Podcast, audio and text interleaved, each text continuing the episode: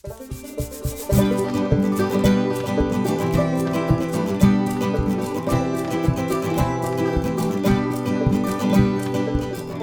Welcome to a Bible study on the upcoming Sunday Gospel reading. This is a recording of a Bible study I do every week in person at St. Timothy Catholic Church in Laguna Niguel, and you would be most welcome. Just email me for the details. But it is here for you to benefit from, and hope it enhances your experience of the Mass. So without further ado, enjoy a recording of this study on the upcoming Sunday Gospel.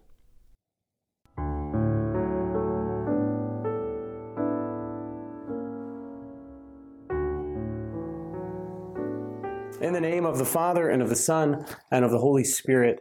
Amen. Good and gracious God, we give you thanks and praise for this opportunity to come together in the midst of this Christmas season to celebrate the fact that you became man and to encounter you in your incarnate presence in the Word because you are the Word made flesh. So as we read the words of sacred Scripture, Lord, be present to us, be born anew in our lives today in this moment, and help us to be attentive and listen to the direction of your Holy Spirit. Listen for the still small voice through which you speak to us. And please, Lord, remove any distractions, worries, or anxieties from our minds and hearts so that we may be free and unencumbered in our listening and in our prayer as we dive into your word. Bless us each in the ways we most need it, and we pray all of these things in your most precious name, Lord. Amen. In the name of the Father, and the Son, and the Holy Spirit. Amen. Merry Christmas. This is coming out on Christmas Day, and so if you're watching this on Christmas Day, uh, hopefully you're also spending time with your family, but it's also great to be in the Word. And we are preparing for this upcoming Sunday, which is the Feast of the Holy Family of Jesus, Mary, and Joseph always usually uh, in the midst of the christmas season not usually always in the christmas season we celebrate this feast. And so our gospel for this upcoming sunday is luke chapter 2 verses 22 through 40 the story of the presentation of jesus in the temple. Apart from jesus' birth and when he comes on the scene as a 30 year old adult to be baptized and begin his public ministry we only have two or three scenes um, we have the visit of the Magi. We have him being presented in the temple here, and we have him being lost in the temple uh, at about 12 years old. And so, this is one of these key, very important stories that the gospel writers felt it was necessary to incorporate into the gospel, even though there's all this hidden time between his birth and his public ministry. So, this must be something very important for us to glean from this. And so, we're going to read through this passage twice. And as we do the first time, I just want to uh, you to paint a picture of this in your mind. You may have heard this story before. Uh, remove any previous ideas or images you have of these characters or of this scene, and allow this to um, just hit your ears as if you've never heard it before. Allow the the image in your mind to form brand new as you hear this story from the Gospels unfold. So, uh, this is Luke chapter two, starting in verse twenty-two. Jesus is born in Bethlehem the shepherds come and visit. Jesus is circumcised eight days later. And then, after 30, 33 or 32 more days, 40 days total, uh, he is brought to the temple. So, this is what Luke writes in Luke chapter 2, starting in verse 22. When the days were completed for their purification, according to the law of Moses, they took him up to Jerusalem to present him to the Lord, just as it is written in the law of the Lord. Every male that opens the womb shall be consecrated to the Lord. And to offer the sacrifice of a pair of turtle doves or two young pigeons in accordance with the dictate in the law of the Lord. Now there was a man in Jerusalem whose name was Simeon. This man was righteous and devout, awaiting the consolation of Israel. And the Holy Spirit was upon him.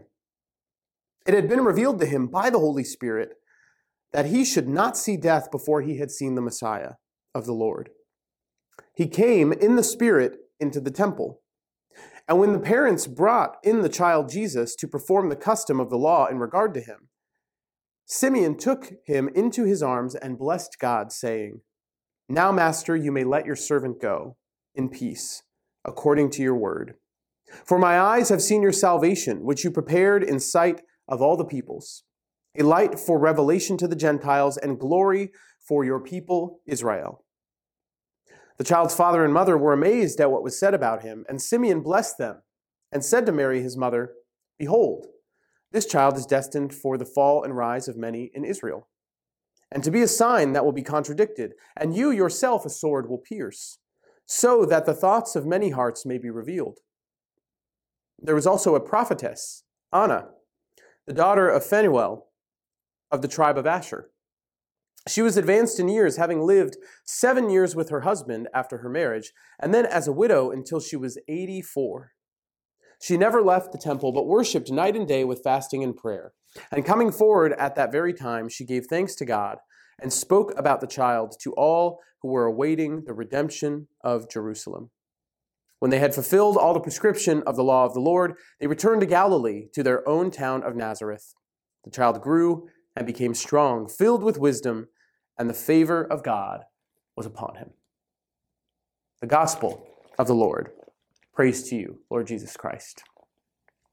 So, we're now going to read this a second time. Now that you have a fresh image of this story in your mind, you get a sense for what's happening here. Uh, Mary and Jesus come, uh, Mary and Joseph bring the child Jesus to the temple to purify themselves and to dedicate him, to present him to the Lord. And they have these two encounters one with this holy man named Simeon, and one with this prophetess named Anna. And so uh, now that we're going to read this a second time, I invite you now to still keep that image in mind, but to set it aside and to listen very intently to the words as they are being proclaimed. Is there a detail that strikes you? Is there something that resonates with you personally or that stands out to you for an unexplainable reason? Doesn't have to have anything to do with the theology or the interpretation of this passage. It just hits you spiritually. How does this speak to you personally? Pay attention to those things and begin to ask, Lord, what are you trying to say to me through this particular passage? So we're going to read this a second time and one, final time. Luke chapter 2, starting in verse 22. When the days were completed for their purification, according to the law of Moses, they took Jesus up to Jerusalem to present him to the Lord. Just as it is written in the law of the Lord, every male that opens the womb shall be consecrated to the Lord and to offer the sacrifice of a pair of turtle doves or two young pigeons, in accordance with the dictate in the law of the Lord. Now, there was a man in Jerusalem whose name was Simeon. This man was righteous and devout, awaiting the consolation of Israel. And the Holy Spirit was upon him. It had been revealed to him by the Holy Spirit that he should not see death before he had seen the Messiah of the Lord. He came in the Spirit into the temple, and when the parents brought in the child Jesus to perform the custom of the law in regard to him, Simeon took Jesus into his arms and blessed God, saying, Now, Master, you may let your servant go in peace according to your word. For my eyes have seen your salvation, which you prepared in sight of all the peoples, a light for revelation to the Gentiles, and glory for your people Israel. The child's father and mother were amazed at what was said about him. And Simeon blessed them and said to Mary, his mother, Behold, this child is destined for the fall and rise of many in Israel, and to be a sign that will be contradicted, and you yourself a sword will pierce, so that the thoughts of many hearts may be revealed. There was also a prophetess, Anna, the daughter of Phanuel, of the tribe of Asher. She was advanced in years, having lived seven years with her husband after her marriage and then as a widow until she was 84. She never left the temple, but worshiped night and day with fasting and prayer. And coming forward at that very time, she gave thanks to God and spoke about the child to all who were awaiting the, the redemption of Jerusalem.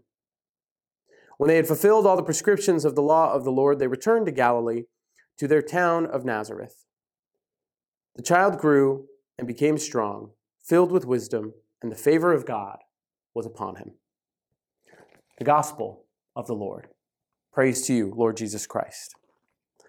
So I invite you, if you are with others or you'd like to take a moment to reflect and journal on your own thoughts or talk with them with one another, you can pause the video at this time. Uh, and if you do so, feel free to do that. Otherwise, we're going to go into interpreting this passage verse by verse to kind of glean whatever we can to better understand the context of what is happening here. So feel free to pause now, or we will move ahead. Perfect. This starts in verse 22, referencing when the days were completed for their purification. So, what does that mean? Well, in the Old Testament, in the Torah, there was a law that's referenced here that every male that opens the womb shall be consecrated to the Lord. Uh, now, that was uh, in Exodus. This is in Exodus chapter 13, verse 2. Uh, it says, The Lord spoke to Moses and said, Consecrate to me every firstborn, whatever opens the womb among the Israelites, whether of human being or beast, belongs to me. Now, you would do this, you would bring the firstborn animals and children to the temple, and you could either dedicate them completely to the Lord and offer them to Him, or you could redeem the firstborn by payment of five silver shekels. And I believe this is in Numbers chapter 3, uh, verses 47 and 48. It says, You shall take five shekels for each individual, according to the sanctuary shekel, 20 gerahs to the shekel. Give this money to Aaron and his sons as a redemption price for the extra number, for all of those extra firstborns or those who are being dedicated to the Lord. So that became a common practice. So they're going to the temple to, one, consecrate their firstborn to the Lord. But there's no mention of the redemption price.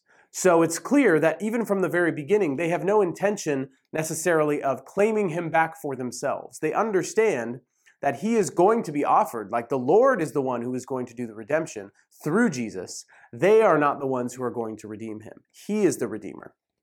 And secondly, there is a law of purification in Leviticus chapter 12 that reads this way, starting in verse 2.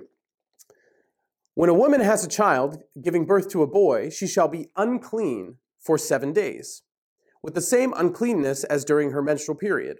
On the eighth day, the flesh of the boy's foreskin shall be circumcised. And then she shall spend 33 days more in a state of blood purity. She shall not touch anything sacred, nor enter the sanctuary till the days of her purification are fulfilled. And then it goes on to verse 6 When the days of her purification for a son or a daughter are fulfilled, she shall bring to the priest at the entrance of the tent of meeting a yearling lamb for a burnt offering, and a pigeon or a turtle dove for a purification offering. The priest shall offer them before the Lord to make atonement for her, and thus she will be clean again after her flow of blood. Such as the ritual for a woman who gives birth to a child, male or female. If, however, she cannot afford a lamb, she may take two turtle doves or two pigeons, the one for a burnt offering and the other for a purification offering. The, the priest shall make atonement for her, and she will again be clean. And that's the whole 12th chapter of Leviticus. It's pretty short, all about this need to purify the uncleanliness of a woman after she gives birth. Now, don't misinterpret this. Biblical uncleanliness does not mean that there is a moral judgment being made about the mother, that she's somehow immoral or in a state of sin. Uncleanliness meant that there was something about the bodily activity that meant the loss of life or the uh, connection or contact with death in some way. So if you touched a dead body, you were ritually unclean. If you um, engaged in the sexual act, you were ritually unclean. If you came into contact with blood or if you were bleeding, you were ritually unclean because blood was the essence or the place in which uh, the Jews believed that your life force was held. And so they had all these ritual, rituals surrounding the fact that we want to make sure that we are full of life and completely restored of any contact with death or decay so that we can approach the Lord as alive and restored as possible so that we are not defiling the things that are holy by our own humanity, by our own uh, decomposition as humans, that we are all kind of going to die, but we are uh, we are restoring ourselves in such a way that we are made worthy to uh, to approach the Lord and His temple and the things that are reverent. So uh, it's not a moral judgment. If she was um, like ritually impure, if she'd done something impure and she needed to be purified, then that would be some kind of moral judgment against some kind of sin or action that she had done. But that's not what it means when someone is unclean. It's usually through no fault of their own. Um, some situations when people were ritually unclean, like if you were a leper, there were some interpretations um, from Jewish rabbis that would say, well, you became a leper, you were given leprosy by God because of some sin that you did. It was a punishment.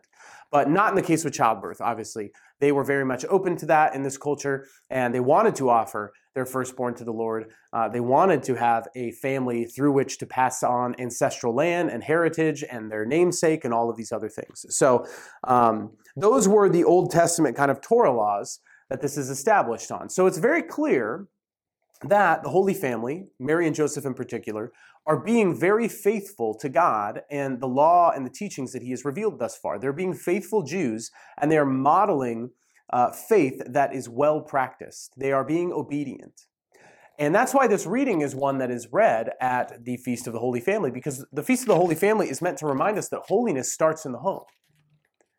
And we have the opportunity to pass on that holiness to our children. It is our responsibility as parents and our parents to us to raise us in the faith in such a way that we are pursuing the Lord just like they are, and they are called to be that example. Now, we live in a broken and fallen world with broken and fallen people and broken families, and so that is obviously not always the case, but that is the goal. And yet, even when that is not the case, or the ideal or best examples are not present in our family, God gives Himself to us with his own family to foster us and adopt us into this perfect family so that we can understand our role in pursuing holiness by the example of those in our heavenly family and this divine family that provides an example for us. And so, um, this example is being faithful to what the Lord has asked. Look at all that can happen when we are faithful uh, to what the Lord asks. There's a, uh, uh, a priest, uh, Father, Father Peyton, and he created a ministry about like the family rosary ministry um, all across America. And uh, one of his his catchphrases is "the family that prays together stays together," and so it's kind of on this mantra that we're looking to Mary, Joseph, and Jesus as the Holy Family as an example to us how to pursue holiness within the family, us in, as individuals, recognizing we're part of this divine family, and also seeking to purify our own families and follow that example together. And so it's clear they were being faithful to God. They knew the law, they knew what was expected of them. And even though they just given birth, even though they had to travel to Jerusalem to do this, uh, and it was probably very inconvenient to travel, especially just after giving birth and learning how to adapt to this newborn's needs, they still made this because this journey because it was what was required of them and asked of them by the law, which was from God. And so they are an example of faithfulness to us um, and they help us see that in being faithful to God, we can encounter God in these powerful ways because this doesn't just go like a standard presentation or purification offering. All these other things happen. Okay? So, a little bit of context here. When you go into Jerusalem, and you get to the Temple Mount. The Temple Mount has a big open courtyard area called the Court of the Gentiles, where anyone could go. And then once you enter kind of the proper area of the temple, the inner courtyard is called the Court of the Women, and the treasury was there, is where people could come and present offerings. And then there was kind of a staircase up to this archway where the inner area of the temple was. Now, the men could approach and they could offer the, uh, the sacrifices and animals to the priests who would meet them there and the Levites who would meet them there. And the priests and Levites were the only ones allowed into the inner temple area that had its own courtyard, where uh, the people who had offered sacrifices could visually see through the doorway, the archway, their priests and Levites preparing and offering the sacrifices, especially those for the sacrifices of burnt offering. There was an altar of burnt offering right outside the physical temple. And then inside the temple was the temple of incense, or the altar of incense. There was a table of showbread, the menorah, and then past the curtain was the Holy of Holies, where originally the Ark of the Covenant was, but it had been lost at this point, and where the presence of God used to be before he left in Ezekiel uh, chapter 10. Um, and so, or Ezekiel, ch- yeah, chapter 10. Uh, and so that is what kind of the temple structure looks like and where they are. Okay? Um, so they come forth with this offering, and it says here um, that they're consecrating Jesus to the Lord. They're being faithful according to the law of Moses. They're doing what is asked of them. And they offer a pair of turtle doves or two young pigeons, which is clear that this is mentioned because Joseph and Mary are poor. They are taking the prescription from Leviticus after, uh, chapter 12 that is for those who cannot afford a, a lamb, a year old lamb. And so it was clear that they could not do that. Otherwise, being the faithful people they were, by example, they would have done so. And so uh, this is one of the places where we can see that Jesus didn't grow up with any type of luxury or wealth. He grew up in very simple means. He chose to enter the world in a very humble and very kind of silent, unseen, mysterious way, and to take his time being raised as a wise and a strong man of God to come into the knowledge of who he is, to uh, prepare for his ministry and his mission uh, with the guidance of his very holy parents, Joseph and Mary. So we, we have that whole uh, opening section, and then we go to verse 25. Now there was a man in Jerusalem whose name was Simeon. Now, Simeon here, he's not a priest. It's not specified he's a priest or a Levite or a Pharisee, a Sadducee, anything like that. It just says that he was righteous and devout and that the Holy Spirit was upon him. He was awaiting the consolation of Israel. The word there for consolation is paraklesin. It's where we get the word paraclete, a word that we use for the Holy Spirit. And it says here that he has the Holy Spirit, and this is before the Holy Spirit is given. In fact, in the Gospel of Luke and Acts of the Apostles, they were originally one big uh, scroll. It was Luke, Acts, they were both written by Luke. And it was one story from the beginning of the Annunciation of John the Baptist and Jesus all the way to the ending of the church being uh, out on mission for the Gentiles all over the world.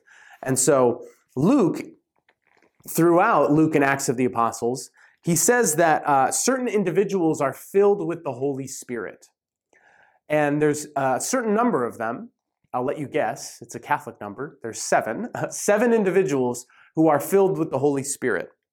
And the first of which is John the Baptist. He's filled from in the Holy Spirit in the womb of his mother because he is preparing the way for the Lord. So everyone who is filled with the Holy Spirit is only filled with the Holy Spirit because of their role in, in uh, making sure Jesus' mission comes to fruition. Okay? So John the Baptist obviously needs the Holy Spirit.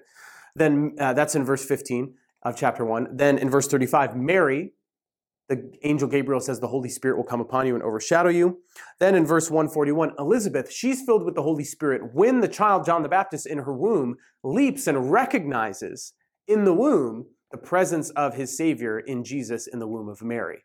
And that fills Elizabeth with the Holy Spirit to be able to articulate, yes, the child that you carry is blessed. Then Zechariah in verse 67, he is filled with the Holy Spirit when he sings the canticle of Zechariah, all about this birth and how his son, John the Baptist, is going to prepare the way of the Lord, that it's going to be the uh, fulfillment of all these prophecies of the salvation for the people of Israel. And then we have Simeon, that he is filled with the Holy Spirit to prophesy and give this oracle about Jesus being the one that he has waited for, being the one who is going to bring salvation and to be a light to all people, a revelation to all people. Jesus is the next person in chapter 2, verse 22, who is the Holy Spirit descends upon him like a dove at his baptism. Obviously, he had you know a relationship with the Holy Spirit before that because the Holy Spirit's the third person of the Trinity. But in his human form, experiencing that uh, descending of the Holy Spirit, that's how Luke writes it. And so that's only six. And we don't have anything else until the Holy Spirit comes upon the church in Acts chapter 2.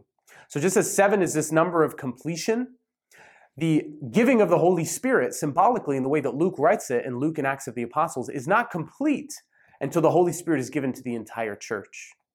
And even then, the Holy Spirit is always on a mission to identify Jesus as Savior. Everyone who is given the Holy Spirit, it is so that a sign will be given about the identity of Jesus. Even when Jesus receives it, it's so that the heavens will be opened and people can hear the voice of God proclaiming, This is my beloved Son.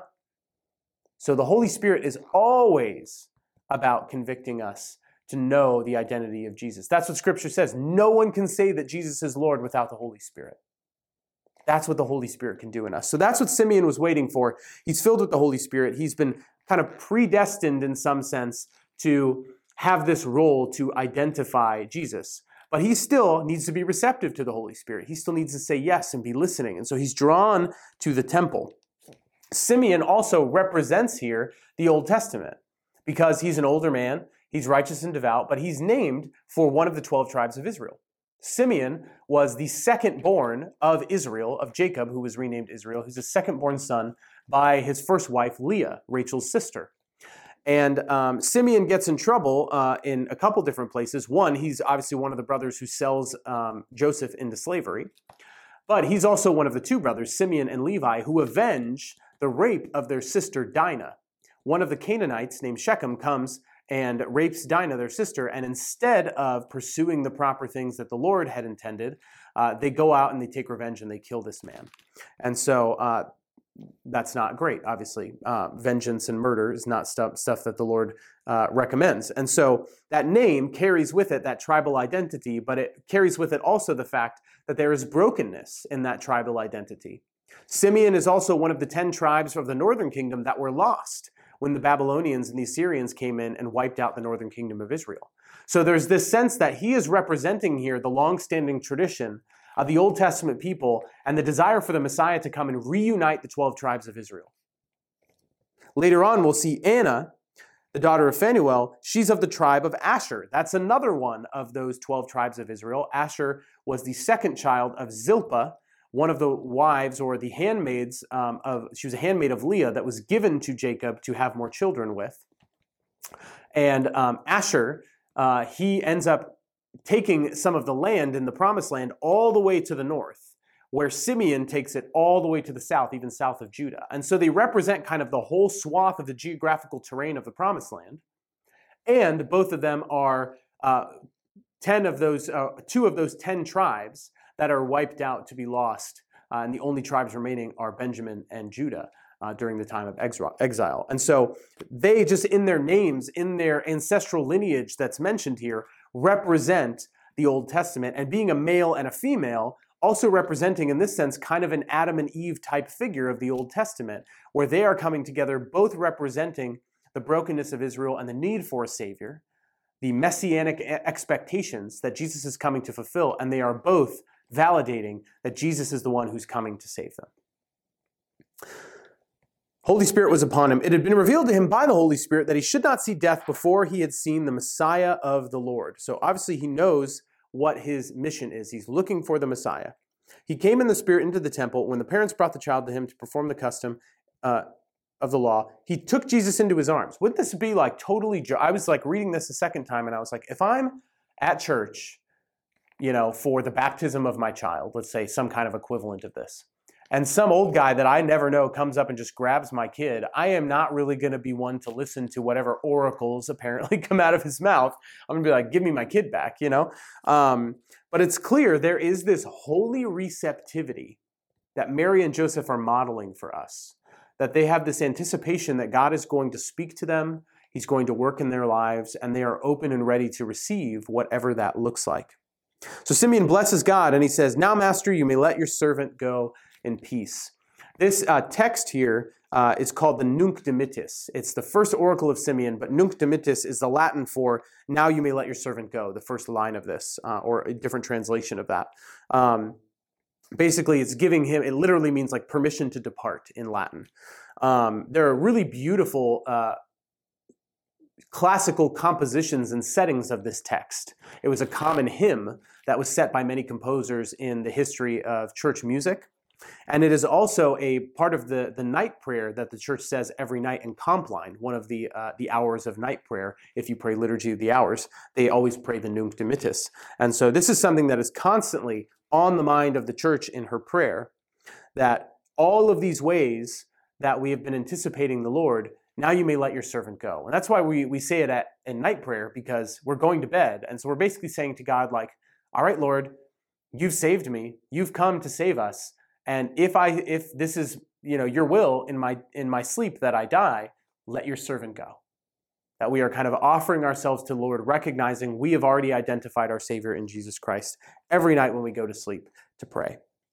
Uh, go in peace according to your word. That word for word in Greek is rhema. It's the same word that Mary uses when she says, May be done to me according to your word.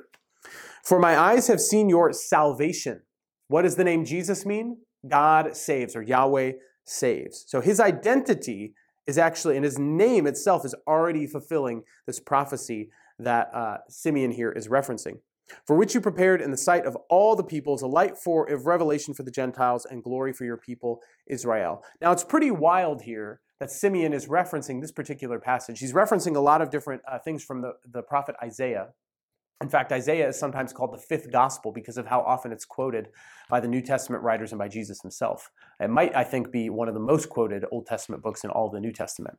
Um, and so he's quoting this about salvation being for the Gentiles in the vicinity, the actual area of the temple, which is the symbol of salvation for only the Jewish people. So it's very upside down and ironic here that this is the location, and the location always matters and is important. This is the location where this is being proclaimed, kind of showing that this is no longer going to be the way in which you connect to the Lord, the way in which you offer sacrifice to God it's going to be different and it's going to be not just for the Jewish people, but for all people. Let's look back at a couple of these prophecies. Um, they are in Isaiah chapter 42, verse 6. I, the Lord, have called you for justice. I have grasped you by the hand. I formed you and set you as a covenant for the people, a light for the nations. Even in the Old Testament, this was something that was prophesied, would not be just for the Jewish people, but would be for all people. And in Isaiah 49, verse 6, I will make you a light to the nations, that my salvation may reach to the ends of the earth. Again, not just the Jewish people. And Jesus fulfills that in his commissioning, where he says at the end of the Gospel of Matthew, Go and bap- go eh, to all nations and baptizing them in the name of the Father, Son, and the Holy Spirit. Teach them to observe all that I have commanded you. To all nations. Exact same phrase used in Isaiah is used here and is used later by Jesus, and then is confirmed later that this is actually what the church does and what the church desires. In Acts chapter uh, 13, in verse 46 and 47, let's read 47. For so the Lord has commanded us, this is Paul speaking.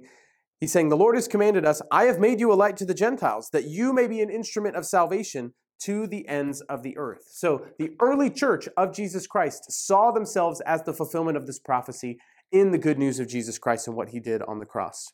And then later in Acts chapter 26, verse 23, uh, to see that the um, all that the prophet Moses foretold that the Messiah must suffer, and that as the first to rise from the dead, he would proclaim light both to our people and to the Gentiles. And that phrase, light, Jesus brings it up again later in John chapter 8, verse 12 I am the light of the world. And even the very beginning of the Gospel of John, that the light came to, to, uh, to crush and overcome the darkness in John chapter 1, verse 5. Uh, and so all of this very laced with Old Testament prophecy. And the early church clearly saw Jesus as the fulfillment of these prophecies and they articulated that when they went out on that same mission he commissioned them on to fulfill this prophecy, to go and bring salvation to all people. So, very impressive that this would be proclaimed in the temple, a place that was very exclusive, um, a message that is very inclusive of all people to go and uh, be part of this covenant, that we should go out and find them and bring them into the family of God. Then, verse 33 the child's father and mother were amazed at what was said about Jesus. And Simeon blessed them and said to Mary, Behold, this child is destined for the fall and rise of many in Israel. The word there for rise is anastasin. It's the word used later in the New Testament for Jesus' resurrection. To be a sign that will be contradicted, and you yourself a sword will pierce. A sign that will be contradicted. This also kind of points to some things in Isaiah, uh, particularly in Isaiah chapter 8, verse 14, where it says, He shall be a snare a stone for injury, a rock for stumbling to both the houses of Israel. Jesus himself sees this uh, in, in what he preaches, and he has no problem saying this. In Luke chapter 12, later on in this gospel, in verse 51, he says, Do you think that I have come to establish peace on earth? No, I tell you, but rather division. And we've studied this passage before in Bible study, uh, and we know that his interpretation, or how we are meant to interpret that, is that Jesus doesn't come to divide and condemn. He comes in such a way that we have to make a choice about whether or not he's our Savior, and that choice is what divides us. We, there's no way Jesus can come and claim what he did and for us to sit on the fence. It demands a response. We have to say, Jesus is who he says he is, or he's not. And that can bring division in our families and in our friendships if we choose differently than those around us. The later writers in the New Testament, namely St. Paul and Peter, they understand Jesus also as this stumbling block that is prophesied uh, in Isaiah chapter 8. In 1 Corinthians chapter 1, verse 23, Paul writes, But we proclaim Christ crucified, a stumbling block to Jews and foolishness to Gentiles. He recognizes not everyone's going to get it. Jesus is going to be divisive and people are not going to be on board. And then Peter, when he writes in 1 Peter chapter 2, he says, Therefore, it is value for you who have faith, but those without faith, the stone which the builders rejected has become the cornerstone, and a stone that will make people stumble, and a rock that will make them fall. And Peter there is quoting other places in the Old Testament, Psalm 118, and then that passage, Isaiah 8. And that's mirrored other places in the New Testament. They clearly understand that Jesus is prophesying, it was prophesied about as a child here, and then prophesied himself that I am this prophesied one who is going to be a stumbling block for the Jews. I am the one that will cause division because you cannot encounter God in this way and not make a decision, not decide, is this the Savior or not? And once you make that decision, there's a line in the sand and you're on one side of it. We cannot straddle that line. We cannot be lukewarm in whether or not we're going to follow Jesus or not. I, I quote this often, but uh, I think it was it was T.S. Eliot who said, uh, "The Christian con- condition is one of complete simplicity, requiring no less than everything." We have to be 100% in on the right side of that line or 100% out. There is no middle ground. And Simeon here, from the very moment of Jesus being presented in the temple at 40 days old, is prophesying that that will happen. He says, And you yourself a sword will pierce, prophesying the sorrows and the suffering that Mary will endure. Not only will Joseph die sometime in these hidden years before Jesus, between Jesus being 12 and 30, but then Mary will see all of the things that Jesus has to endure. So there's this very beautiful devotion um, to uh, the seven sorrows of Mary. And basically, you read through the scriptural citations of these seven sorrows and you pray a Hail Mary after each one. It's a really beautiful devotion to kind of show how Mary, in her grief and in her suffering, can be with you in your grief and in your suffering. And that our church doesn't shy away from suffering or explain it away as like, oh, that was your own cause. No, like this is a result of sin. God didn't want it for you. God does not create death or destruction, but He allows us to have free will. And when we turn away from God, that corrupts ourselves and the world, and suffering results. And so we experience trials and suffering, but God will always bring something good out of it. Not only that, He doesn't just sit up on His throne and let us suffer until He decides to do something about it. He can completely relate to our suffering because He walked in human flesh. He understands the fullness of human experience, and so does His mother. Even though she was conceived without sin, she also lived a completely faithful life to the Lord without ever falling into sin, and yet still suffered and understands our suffering and can be with us, interceding on our behalf in the midst of our suffering. So I'd encourage you to look up the seven sorrows of Mary. Uh, they're basically reflecting on seven different moments. The first sorrow is this prophecy from Simeon, because this must have been very striking for her to hear. The second one is their flight to Egypt, trying to flee King Herod, who's trying to kill all of the, the young Jewish boys uh, under a certain age to get rid of this prophesied Messiah. The third sorrow is um, the losing of Jesus in the temple when he's 12. The fourth sorrow is uh, meeting Jesus on the way of the cross. The fifth is his crucifixion and death.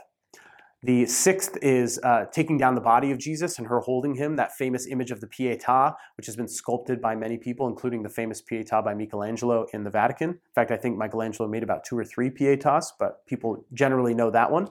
And then the seventh one is his burial in the tomb. And so you can allow Mary to walk with you in your suffering as you walk with her in her suffering through the pages of Scripture to know that suffering has purpose and there's always a resurrection. There's always a redemption on the other side of suffering. God doesn't allow senseless suffering without purpose. He allows suffering to respect our free will, but always seeks to bring about some sort of good from it. So, a way which we can journey with that sorrow of Mary and why uh, it says here that uh, her heart a sword shall pierce. If you've ever seen the image of the Immaculate Heart of Mary, there are seven swords. I believe there's seven in the in her heart, and that's part of where this symbolism comes from as well. Um, so the thoughts of many hearts may be revealed. Jesus himself prophesies at the moment of judgment or at the end of time, everything will be made known, everything will be revealed. Verse 36 There was also a prophetess, Anna, the daughter of Phanuel of the tribe of Asher. We've talked about Asher, um, but Anna uh, is a Hebrewization or another pronunciation in Hebrew of the name Hannah. And Hannah uh, has a story in 1 Samuel chapter 1 that very much mirrors what we're seeing happen here.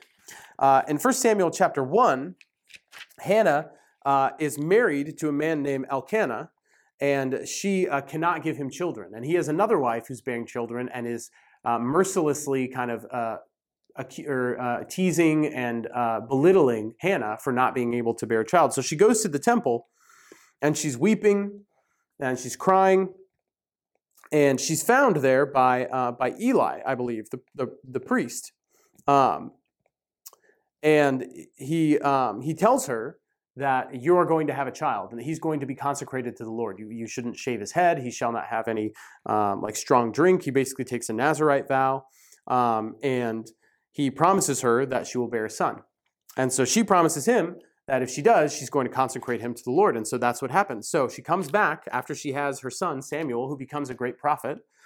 And in verse 24 of 1 Samuel chapter 1, says, Once Samuel was weaned, Hannah brought him up with her, along with a three year old bull, an ephah of flour, and a skin of wine, and presented him at the house of the Lord in Shiloh.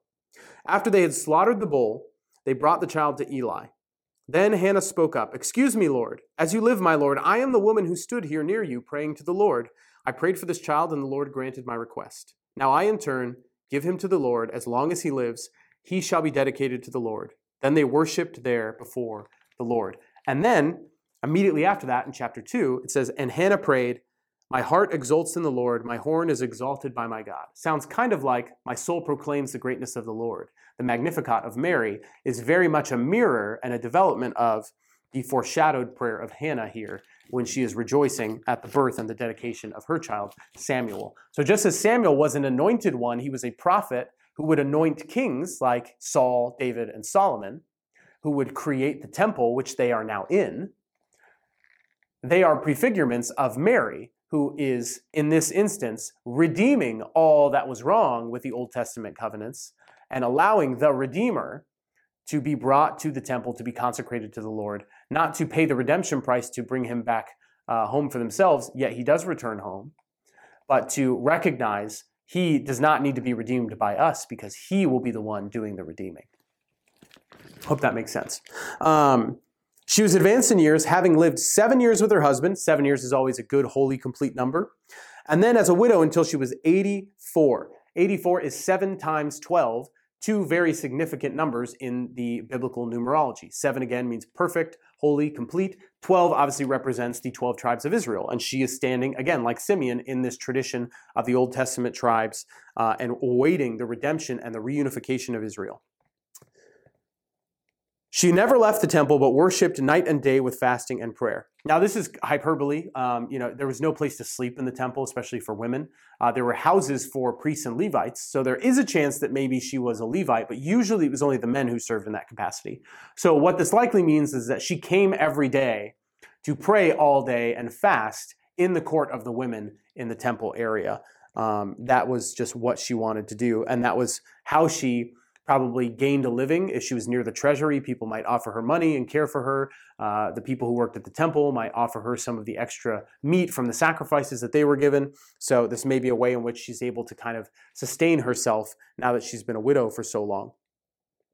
Uh, she worshipped the, light, uh, the Lord day and night with, with, in prayer, and coming forward at that very time, she gave thanks to God, just like Hannah and Samuel do, or Hannah and Eli, and spoke about the child to all who were awaiting the redemption of Israel, fulfilling these prophecies that one would come who would redeem. This is in Isaiah chapter 52, verse 9.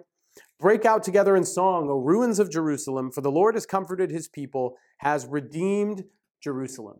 So, these, one of many prophecies in the Old Testament about how this redemption is promised. There's also a vision in Ezekiel. I told you earlier that in Ezekiel chapter 10, it says, Then the glory of the Lord left the threshold of the temple and took its place upon the cherubim. The presence of God leaves the temple, never to return.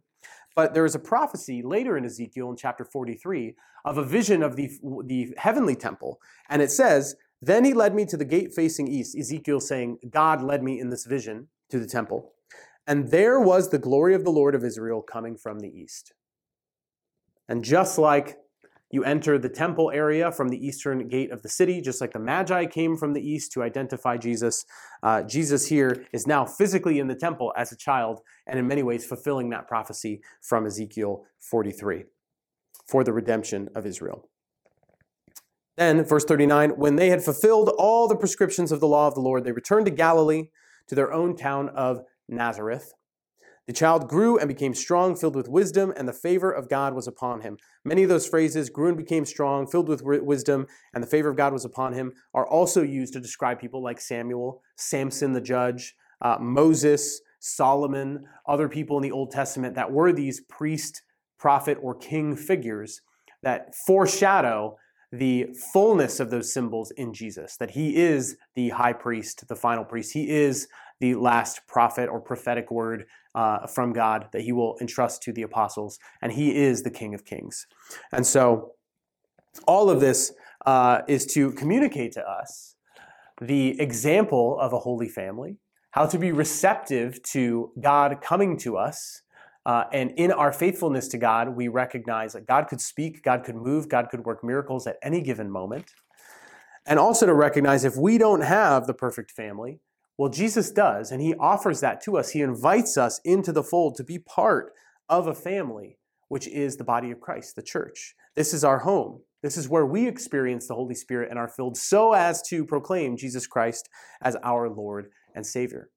We need family, but family can look many different ways for many different people. And the church, brothers and sisters, is your family. And I feel compelled to speak into or minister to or, or even apologize for the ways you've, you've felt in the past that the church wasn't a family. That maybe you met priests or religious or other Catholics, or you went to churches where you felt judged or shooed away or belittled or condemned or condescended to. And that is not the intent of what the church is meant to do. That is a result of fallen people, sinners, comprising the church, of which I am one. And there are probably people out there who I have stirred away from the church, or I have said the wrong thing to, or who I have not encouraged in the right way, who uh, are no longer around, or who are struggling in their relationship with the Lord. And so we all need to be aware of the fact that, especially in the midst of this Christmas season, there are going to be people visiting our churches, people traveling. Uh, the way in which we welcome other people is so important. And if you yourself have not felt welcomed, I just I, I invite you to sit with this passage and recognize like this family's faithfulness is an invitation to you to bring that faithfulness into your own life and to be welcomed into this family because this is meant to be your home where all are welcome. A light of salvation to all people, not just to the chosen Israel, not just to the people who look holy or appear to have it all together, but to everyone.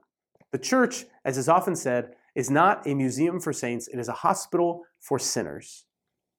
And so I invite you to really just meditate on that. In fact, you know, um, this last week in the church made news that Pope Francis had issued a document about the use of blessings and how uh, blessings could be extended to same sex couples. And there's a lot of confusion about that.